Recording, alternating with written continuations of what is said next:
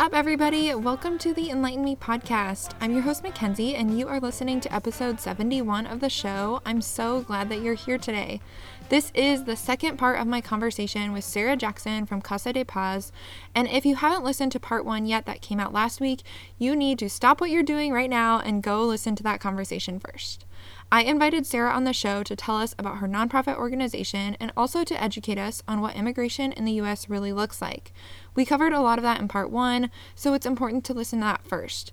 And today, in part two, we're talking more about immigration and why this is an issue that needs our attention, but we're also talking about Sarah's work with Casa de Paz and how we can get involved no matter where we live. I always want my shows to leave listeners with something they can do about an issue, and this one is no different. There are lots of things we can do, starting with just educating ourselves. Sarah has lots of great resources for us today, and don't worry, I've written them all down for you in the show notes. Now, you can view those on my website, which is heartfelthippie.com, or by scrolling down on whatever app you're using to listen today. While you're there, don't forget about leaving a rating and a review for the show. Ratings and reviews help more people to find the show because they tell the podcast hosting sites that people like what I'm doing. But did you know that less than 3% of listeners actually take the time to leave a review? How sad is that? Don't be part of the 97%, okay? Leave a review and help me to help others.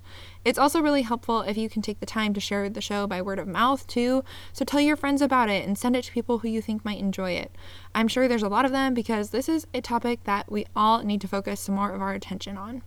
And of course, make sure you're subscribed to the show so that you know when the next episode is available. And those are all the favors I have to ask of you. So here is part two of my conversation with Sarah. Right. So I, I want to move on to talking about Casa de Paz, but I have one more question. And uh, I, I don't know if this is something you hear a lot. I would imagine so. But what about what do you say to the people who think that immigrants are really dangerous and, and bad for our country or bad for our economy? How do you respond to those kinds of comments? I think we all have the potential to be dangerous and bad for our economy. I mean, let's be honest with it, right? It's uh, it's also if you if you actually look into the numbers, immigrants are less likely to commit crimes than people who were born in the United States. So there are hmm. facts and figures and studies that are done by independent groups that that can confirm that. But that doesn't mean that all immigrants are these like angelic human beings, just like all American, you know, people who were born in the United yeah. States are angelic human beings. Like it's just not true. Right. Yeah. I mean, but it's also, it's interesting to look at the data, right. And to show actually yeah. immigrants are more likely to start their own business and contribute to the economy. And they're far less likely to commit a crime than a native born. So, right. You know. yeah, totally. Yeah. And I even just feel like from a common sense standpoint, I wouldn't think that any large portion of immigrants are going through this rigorous process to come here to be like drug lords. Like right. I just feel like that would be if you if that's what you want to do it'd probably be easier to do that in a country that doesn't have as strict of a legal system. So why would you come here to do that? Exactly. Yeah. Yeah, yeah. good point. yeah. So okay let's talk about Casa de Paz you you've mentioned a little bit kind of like how you started it but i guess maybe tell us like what your mission started out being and how maybe it's grown or changed over the years and i know you've said you've hosted thousands of people at, at this point but when did it even start? When did the house start? Just tell us about the journey. Yeah, so I started Casa de Paz eight years ago, um, and originally it was just a I saw that there was no place for immigrants who were detained uh, if their families were to come in from out of town.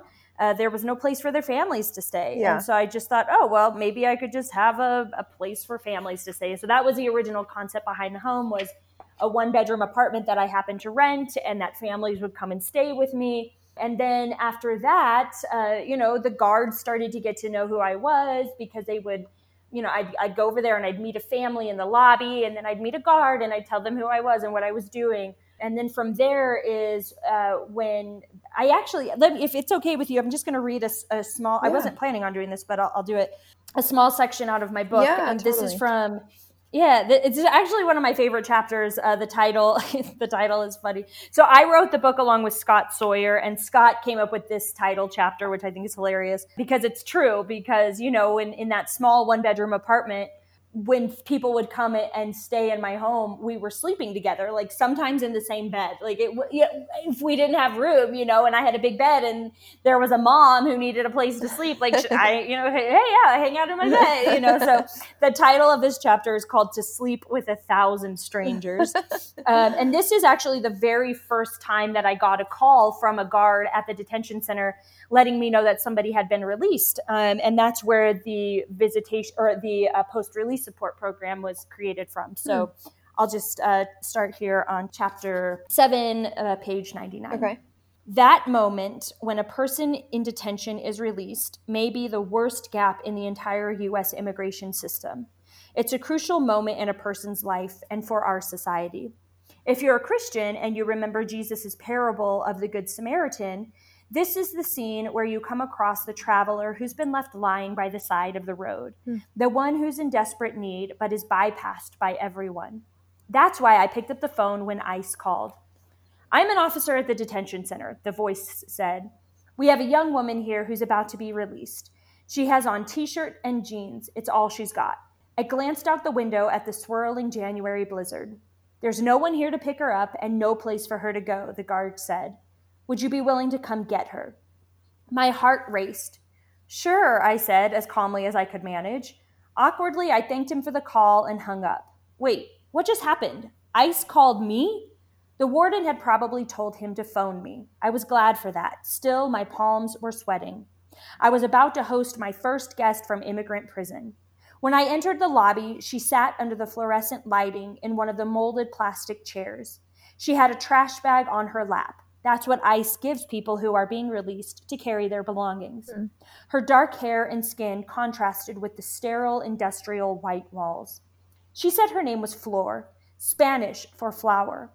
Would you like to come to my home, Flor? I have a coat for you there. Oh my, why didn't I bring a coat for her? Too nervous, I suppose. I offered her mine, but she shook her head. Outside in the swirling storm, Flor didn't flinch. She walked calmly as if there weren't a wild storm tossing flakes through the air like the outdoor blender. Where are you from? I asked. De Guatemala, she said. I had learned from Anton Flores Maisonet what life was like in Guatemala. It was one of the world's five most murderous nations. The police there don't pursue 95% of the crimes. That's because they're in league with the gangs that commit the crimes. Life was dangerous for anyone like Flor. Here now, I thought about what might have happened if Flor had been released alone into the blizzard. She wouldn't even know which way to turn on the sidewalk, and that wouldn't matter because she wouldn't have any place to go and no way to get to her distant relatives in Utah. Not just a serious gap in our immigration system, a deadly gap. I thanked God again for the guard's phone call. And for me, that that first experience with Flor uh, was, you know, another reminder that while we may have these like great intentions and, oh, I think this is what is needed in our community, like there are still times where, boom, an ICE officer calls you and tells you that somebody's being released and, and they need a little bit of help to transition from detention yeah. to their family in Utah. Like, what do you do? You know, and, and just being being in that in that space is so important and listening and, and hearing what are the actual needs and so that's where our post release support program came uh, into being and then a little bit while longer what started happening is that people who stayed at the casa whether those were immigrants who had been released or families who were coming in from out of town they would tell me things like, "Hey, uh, you know, my husband, we're about to to leave to go back to to Texas. You know, my me and my four kids. Uh, but would you mind going to visit him and just seeing how he's doing? Maybe just like once a week, just drop in and see how he's doing. Or somebody who was released from detention would say, "Hey, uh, I I made a friend in my pod, and they're still locked up, but." would you want to go visit them and just see if they're okay and, and, say hi to them you know maybe just once a week right so that's actually where the visitation program was started was through the ideas of the guests who stayed at, in the apartment um, and now actually for anyone who's listening, um, and you may think, well, I, I can't visit. I don't live close to a detention center, or I'm worried, right, because we're in the middle of COVID. Um, well, first of all, we can't actually go in right now during COVID because ICE has suspended all of the in person visits. Mm-hmm. So we've mm-hmm. shifted to do a pen pal program. Oh, okay. So if you're curious, yeah, if you're curious to get involved with the CASA we have an online training that you can participate in oh, at cool. your own pace yeah and then at the end of it you can choose which which role you might want to play. Would you like to be a pen pal?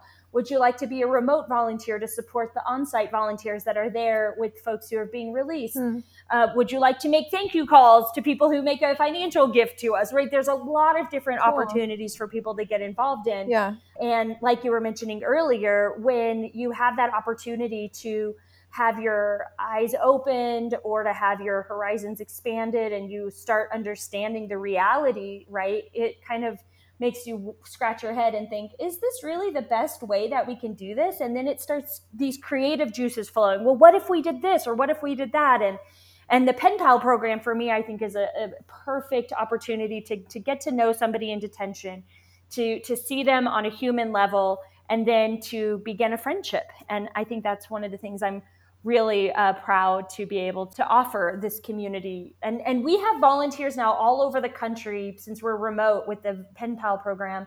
And we're writing to folks in over in 14 different detention centers, not just here in Colorado, but all across the country. So I would, I know you didn't ask, but I'm putting in a plug for the Pen Pal program. I love it. I think it's so cool. And Perfect. one of those things that like you know, if it weren't for a pandemic, maybe you wouldn't have had an online volunteer program. So that's pretty cool. exactly. The silver lining. yes, seriously. Wow, well, that's really awesome. I think it's really cool to hear how the house uh, or the casa started just with being like, oh, okay, people just need a place to stay while they visit their families. And then it's turned into like, wait, we can actually help the people inside too. And then we can help them when they get out of the detention center. Like, I think it's really cool to see how it's evolved to kind of meet the needs that you've seen. Why did you become passionate about the reunification process, especially for families? Like, as you were talking about what the detention centers are like, I can only imagine the mental effects that that would have on an individual let alone on a family who ends up missing their father for several years or or their mother or whatever it is. So, I guess what have you seen those effects be like for families and yeah, why did you become passionate about the reunification part? I became passionate about reunification because my family is the most important thing to me. yeah. And and I have this immense privilege to be able to be with them whenever I want, wherever right. I want. My right. brother last year was diagnosed with stage 4 cancer and at the time my parents were living in Germany. My dad had a job and they relocated overseas to Germany, but you know, when we found out that my brother got uh, diagnosed with cancer, my mom was literally on the next flight out uh, to be here with him. And that's a privilege that that uh, not a lot of people have. And and i want to use my privilege to be able to create a world where more than just you know people like me uh, you know who were born into this privilege that they can experience that that that human what i believe to be a human right as well and so, um, you know, any time that I imagine a fam- that I know a fam- family is being separated, I imagine what if that was my family, right? And then yeah. anytime I see a family being reunited, I I'm like, what if that was my family, you know? And and yeah. that that is what you know because the days are long and this is emotionally draining. Obviously, you know, you're hearing stories of trauma and knowing that we're there, but we can't fix everything or help everyone, right? It's hard.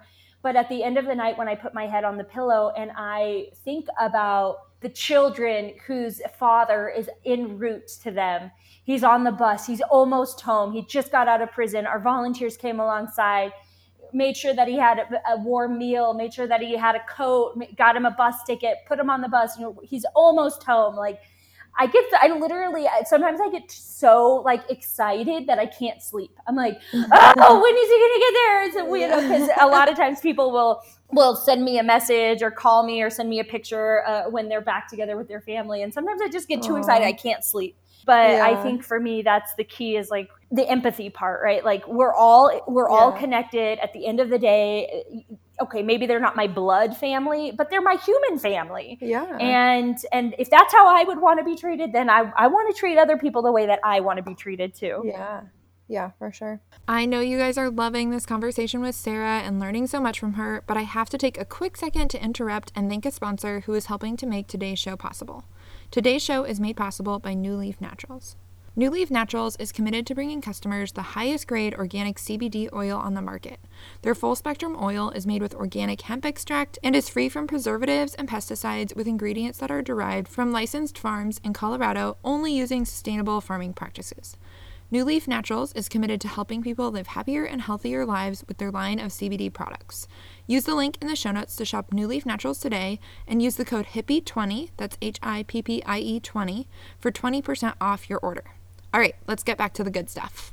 And we did earlier discuss the stereotypes around immigrants and things like crime and that kind of thing. Mm-hmm. But I think probably something that people still wonder about just because regardless of the fact that you're dealing with immigrants you're you're dealing with strangers a lot of the time. Mm-hmm. So probably something that a lot of people are wondering is if you ever feel worried about your safety.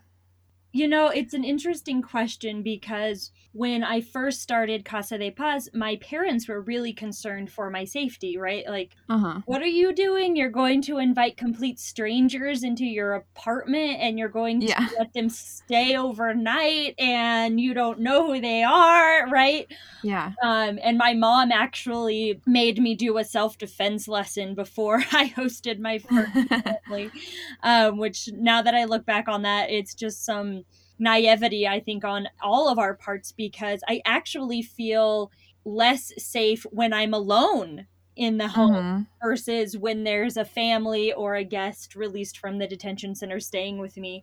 I feel sure. safer when I'm with other people and yeah. and that that that has been a surprise to me. Now I will say that there have been a few times, right? I mean, we've now been open for almost 9 years. There've been um, two or three times where just something didn't sit right, you know, with my intuition. Yeah. And we have sort of a plan B for safety measures in place for when we, whether that's me or another volunteer, or just something's a little bit uh, not sitting right right we're not going to kick them out of the home um, we yeah. will provide shelter and all of the accommodations that we provide but there are things that we will do to provide a little extra safety in situations like that but it's so few and far uh-huh. between that sometimes i even forget about that until i'm asked a question about it which is interesting. Yeah. Yeah. So you haven't had to use any of your self-defense moves I have not. I mean, anything, I probably already forgot them all.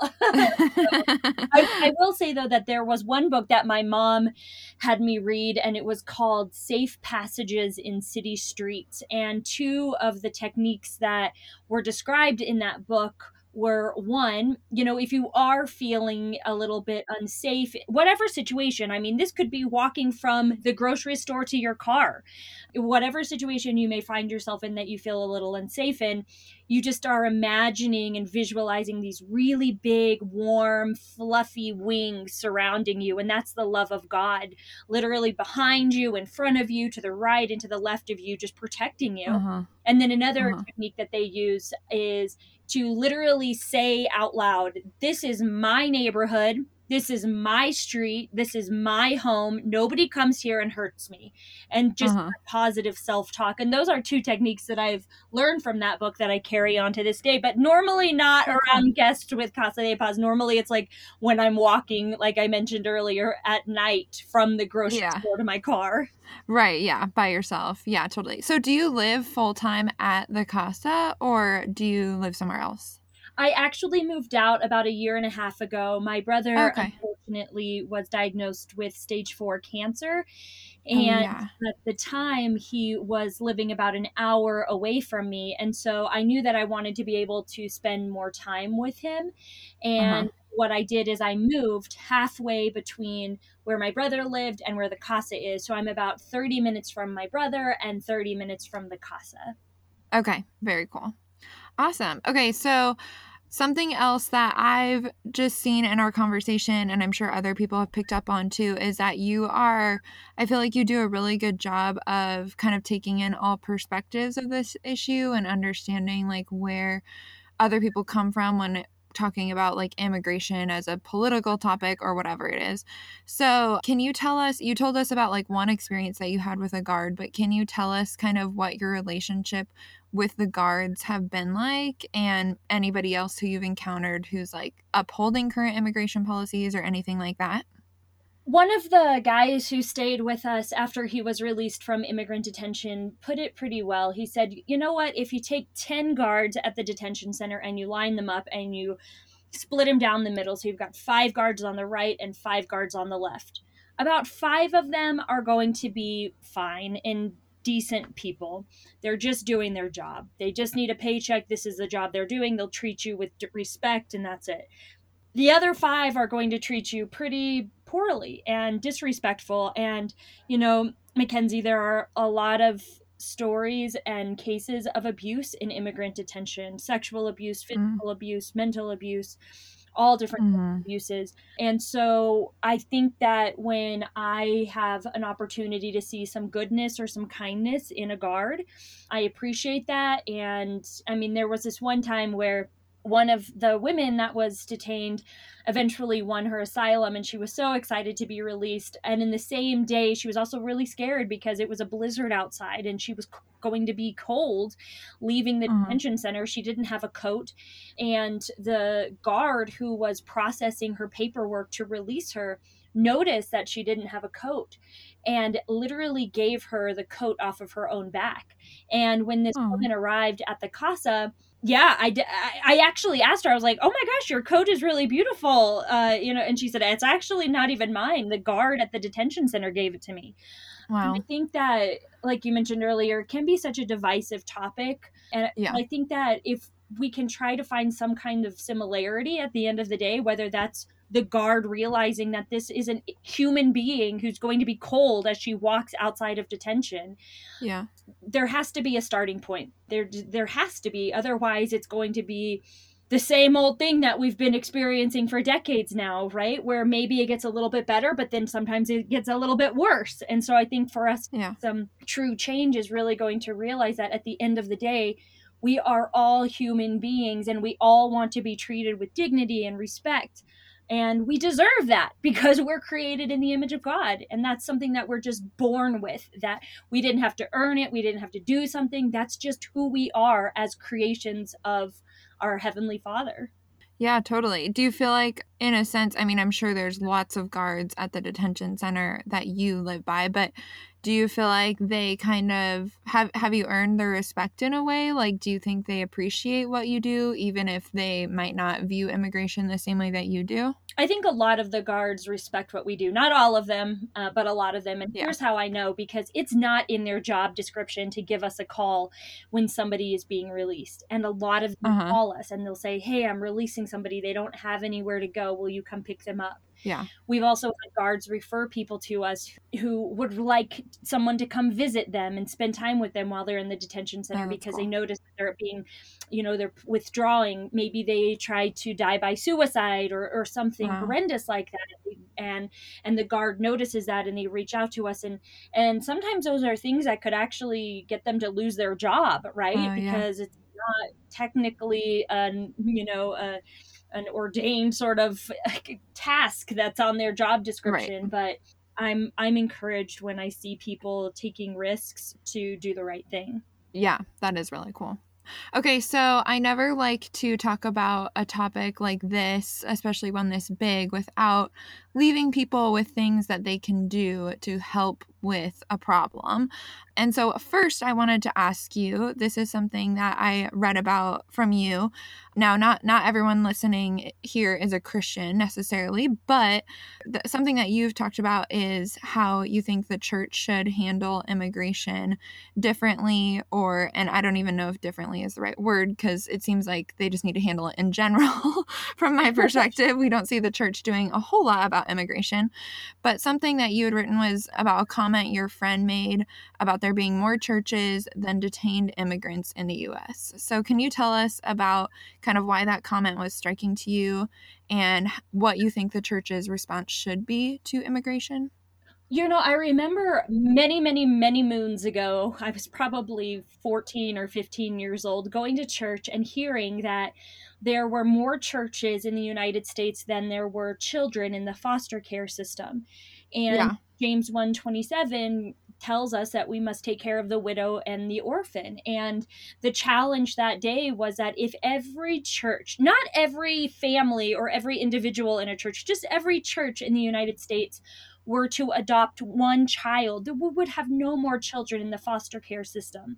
And yeah. so I think that that's another sort of lens that we can look at as Christians or as people of faith, or maybe not even people of faith, but just understand, or people who may not believe in a higher being, understanding that okay, it can feel overwhelming and it can feel scary, but at the end of the day, I know I'm speaking for myself. I have more than I need. I have more food than I need. I have more space than I need. I have more clothes than I need. Right. And so if I can give up some of that, if I can, one of my favorite phrases is live simply so others can simply live, then why not? And I remember a pastor also encouraged us to think through right it, when we're starting to feel afraid or nervous or anxious about well we can't let everyone in right well when we think about it that way there's a there's a risk of believing that the god that we believe in is a god of scarcity and not a god of abundance and i mm-hmm. for one want to live in the mindset and with the faith that the god that i adore and the god that i love and the God that sometimes I don't understand at all, but I believe the best of. Yeah. That that God is a God of abundance, and it's up to us to be able to show that and prove it, right? Mm-hmm. But sometimes it does take, like Martin Luther King said, faith is taking the first step without seeing the ladder. I'm paraphrasing. Yeah. But sometimes that is what it takes. But then we realize, huh? Wait a minute I was able to open up my home for an evening to let someone spend the night who didn't have a place to sleep and and I'm okay, yeah. right? And we can do this. You know, we can do it together. Yeah, totally. That's really cool. Now, have you seen any churches, like any programs specifically, that you think churches are doing well when it does come to immigration? here in the Denver area, we have a lot of churches that are engaged actively in the immigration conversation. Uh-huh. We have more churches, I think, that are not engaged in the yeah. conversation, but we have more today than we had nine years ago, 10 years ago, when this all first started coming up um, for me to, to think about. And so I'm encouraged by that. In particular, we have a really strong coalition called the Denver Metro Sanctuary Coalition. So, what that might look like is a church decides to open up their property to provide sanctuary for an immigrant who is at risk of being deported. So, for example, let's say an immigrant mother of five children has been living in the United States for 30 years. She gets pulled over because she has a crack in her windshield. They find out she's undocumented. Boom, they are going to deport her. Uh-huh. So, in, in instead of deporting, and removing herself from her family and being in the United States for 30 years, immigrants have an option if they would like to seek sanctuary in a church. And basically, ICE has an agreement with some what they call safe spaces. So, a church is one of them, a hospital is another uh, safe space, schools are another safe space where normally ice will not enter to to take somebody to deport them gotcha. that has happened before where ice has gone into churches or schools or hospitals but typically they're considered safe spaces uh-huh. so there are quite a few churches here in the denver area who say okay we see you if we were in your shoes, we would not want to be deported and separated from our children. So we will provide sanctuary. Yeah. And that church comes alongside and makes sure that that person has a place to stay, has food, um, is emotionally supported, um, and whatever other things that they may need as they're fighting their deportation to remain in the United States. And so I think that there are a, a, lot of churches that are doing good, and there is always room to add more church people, pastors, congregations uh, into that conversation. Absolutely. Yeah. Okay, great. And what about like on a more personal level or for people who, you know, aren't involved in the church? What can people do? And I would love it if you'd tell us like, you know, just tangibly like here are some practical things you can do like getting involved with the casa or whatever but then also and i know your organization specifically doesn't do policy work necessarily but if you have any tips for us just like when it does come to voting or like looking at policy just all that kind of stuff what are your recommendations for us I think for me, one of the things that um, I'm always doing personally myself is learning. So, educating ourselves on immigration policies, the history of immigration, yeah. what is this whole for profit immigrant detention center thing? Why are folks fleeing from their countries coming to the United States for safety? What role has the United States played in causing some of that migration? What role does some hmm things like you know just the the the earth changing and literal chunks of land falling into the ocean and causing folks to li- not have a home anymore because their home is literally in the ocean right global migration from global yeah. warming so i think that just learning, right? Taking some time uh-huh. to educate ourselves on what we don't know about. Uh, and, and I think that's a yeah. lifelong thing, right? And then I, I think then maybe the next step, especially as people of faith, like let's look to our scriptures and understand there from a perspective what is our duty as followers of Jesus or as followers of Muhammad or whatever the case is yeah. what are our responsibilities? Uh, what what what is our response? What is the command given to us by the person that we follow? Jesus says it very uh-huh. clearly. When you visited me in prison when you fed me when I was hungry when you clothed me when I was naked right? We don't have to reinvent the wheel. These are things that we can all participate in on a very basic level. Uh, at the yeah. casa you know for folks who are in the Denver area there are opportunities to get involved on site, whether you're bringing a meal or driving somebody from the detention center to the airport so they can catch a flight and get home.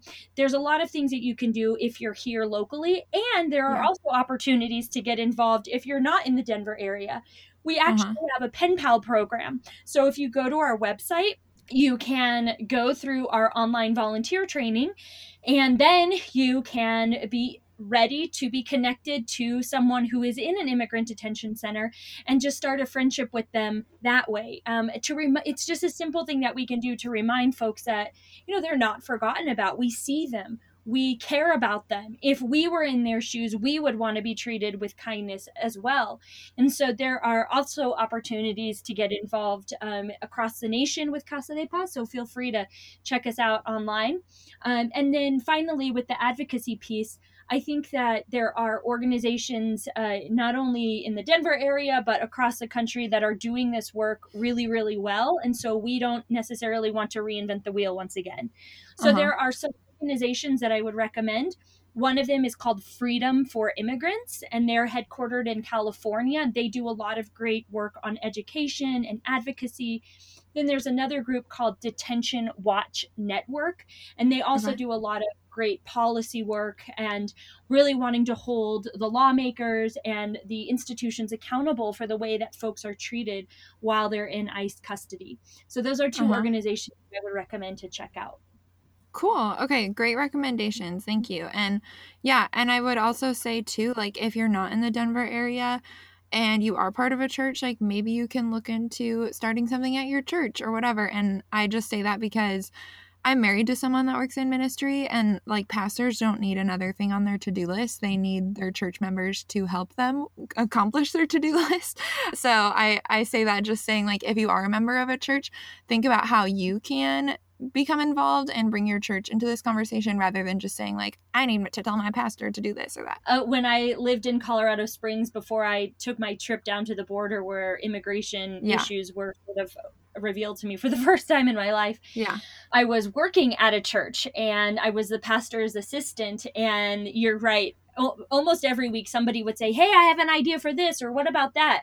And in all seriousness, he would say, That's a great idea. Would you like to lead that effort? Yeah. And people would say no i don't right yeah.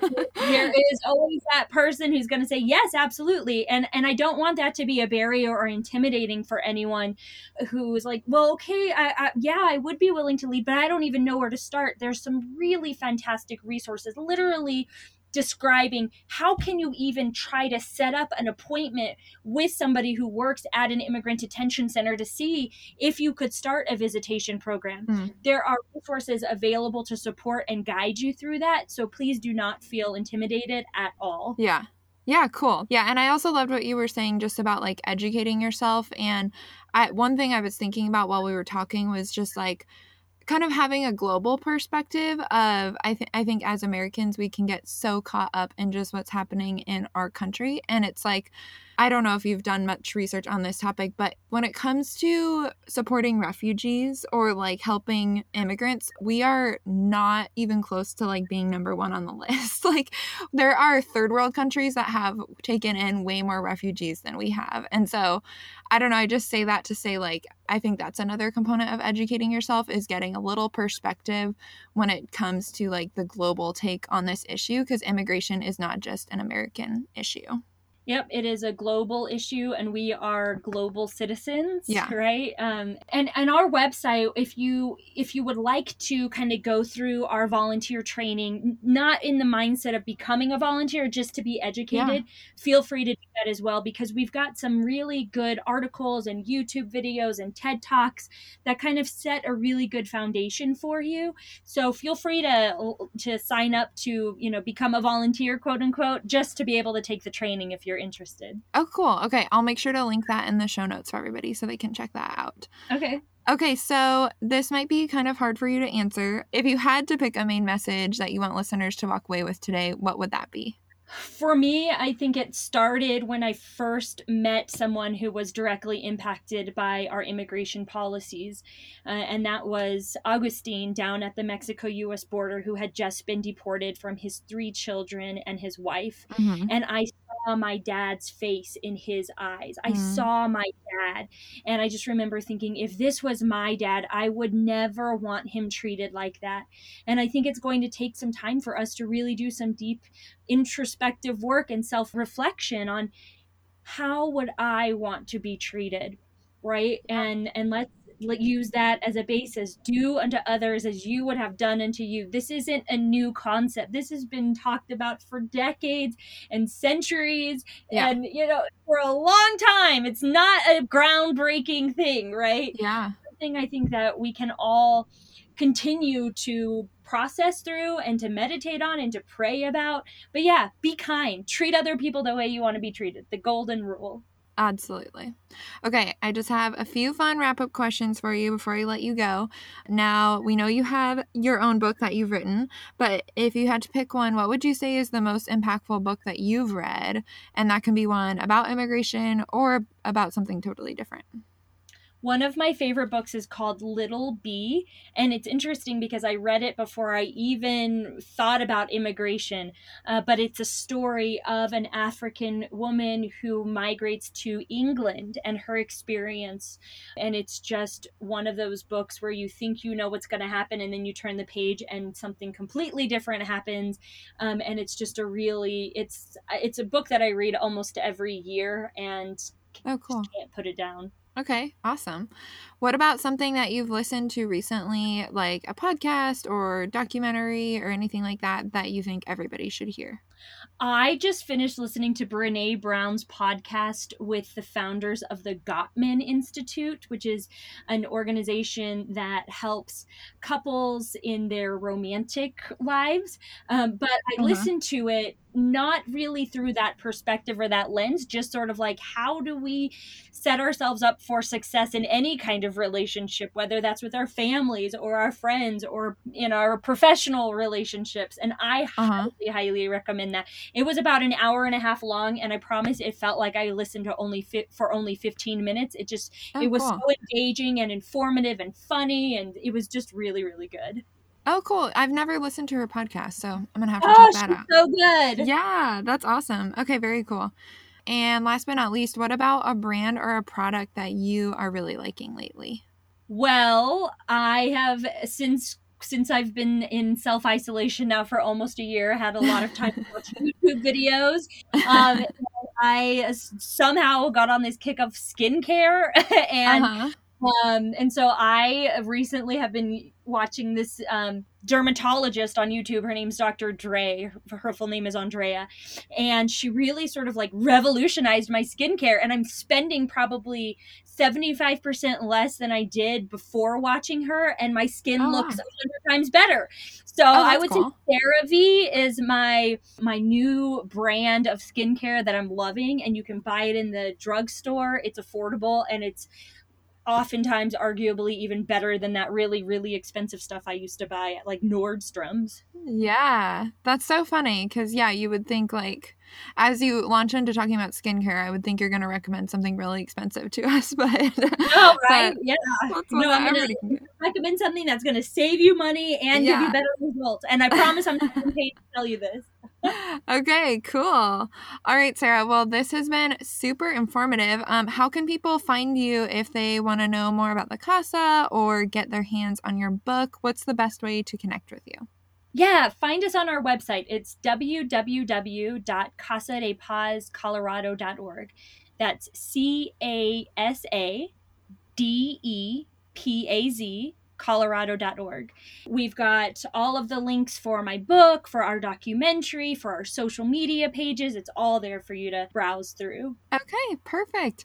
Well, thank you so, so much for your time and just for sharing with us. This is a topic that I've always wanted to learn more about. So I was really, really excited about the chance to connect with you and learn from you. And I love the work that you are doing. So thank you so much for taking the time to share with us.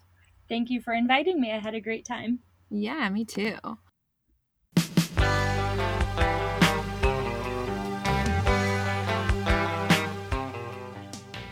Sarah's story gets me so fired up. I love to see how she has created this thriving organization all because she saw a practical need that she could meet in someone's life. The work that Casa de Paz is doing is so amazing, and I love that we can be involved no matter where we're at. And like Sarah said, it doesn't have to be with the Casa, it could be with an organization in our area or starting a program at our own church. There are so many ways that we can serve some of the most vulnerable and in need people around us. If you want to check out any of the resources that Sarah recommended, make sure you view the show notes. Once again, you can look at those on my website, heartfelthippie.com, or on whatever app you're currently listening on. Everything Sarah and I referenced is listed there, including the link to shop New Leaf Naturals. And don't forget about using the discount code HIPPIE20. And also, don't forget about leaving a rating and a review for the show, sharing the show with friends, and subscribing. Subscribing to the show is easy. All you have to do is click the subscribe button. See, I told you easy. And that way you'll know when my next episode is available next week we're actually sort of continuing the conversation on immigration in a way. My guests next week are an intercultural couple, one of whom was originally born in Zimbabwe, who are on a mission to help others navigate the nuances of intercultural and interracial relationships. So you don't want to miss that. Subscribe so that you are notified when it is available. And until next time, friends, continue to educate yourself on this vast topic of immigration. Remember the golden rule to treat others how you'd like to be treated and keep seeking to get enlightened. Peace out.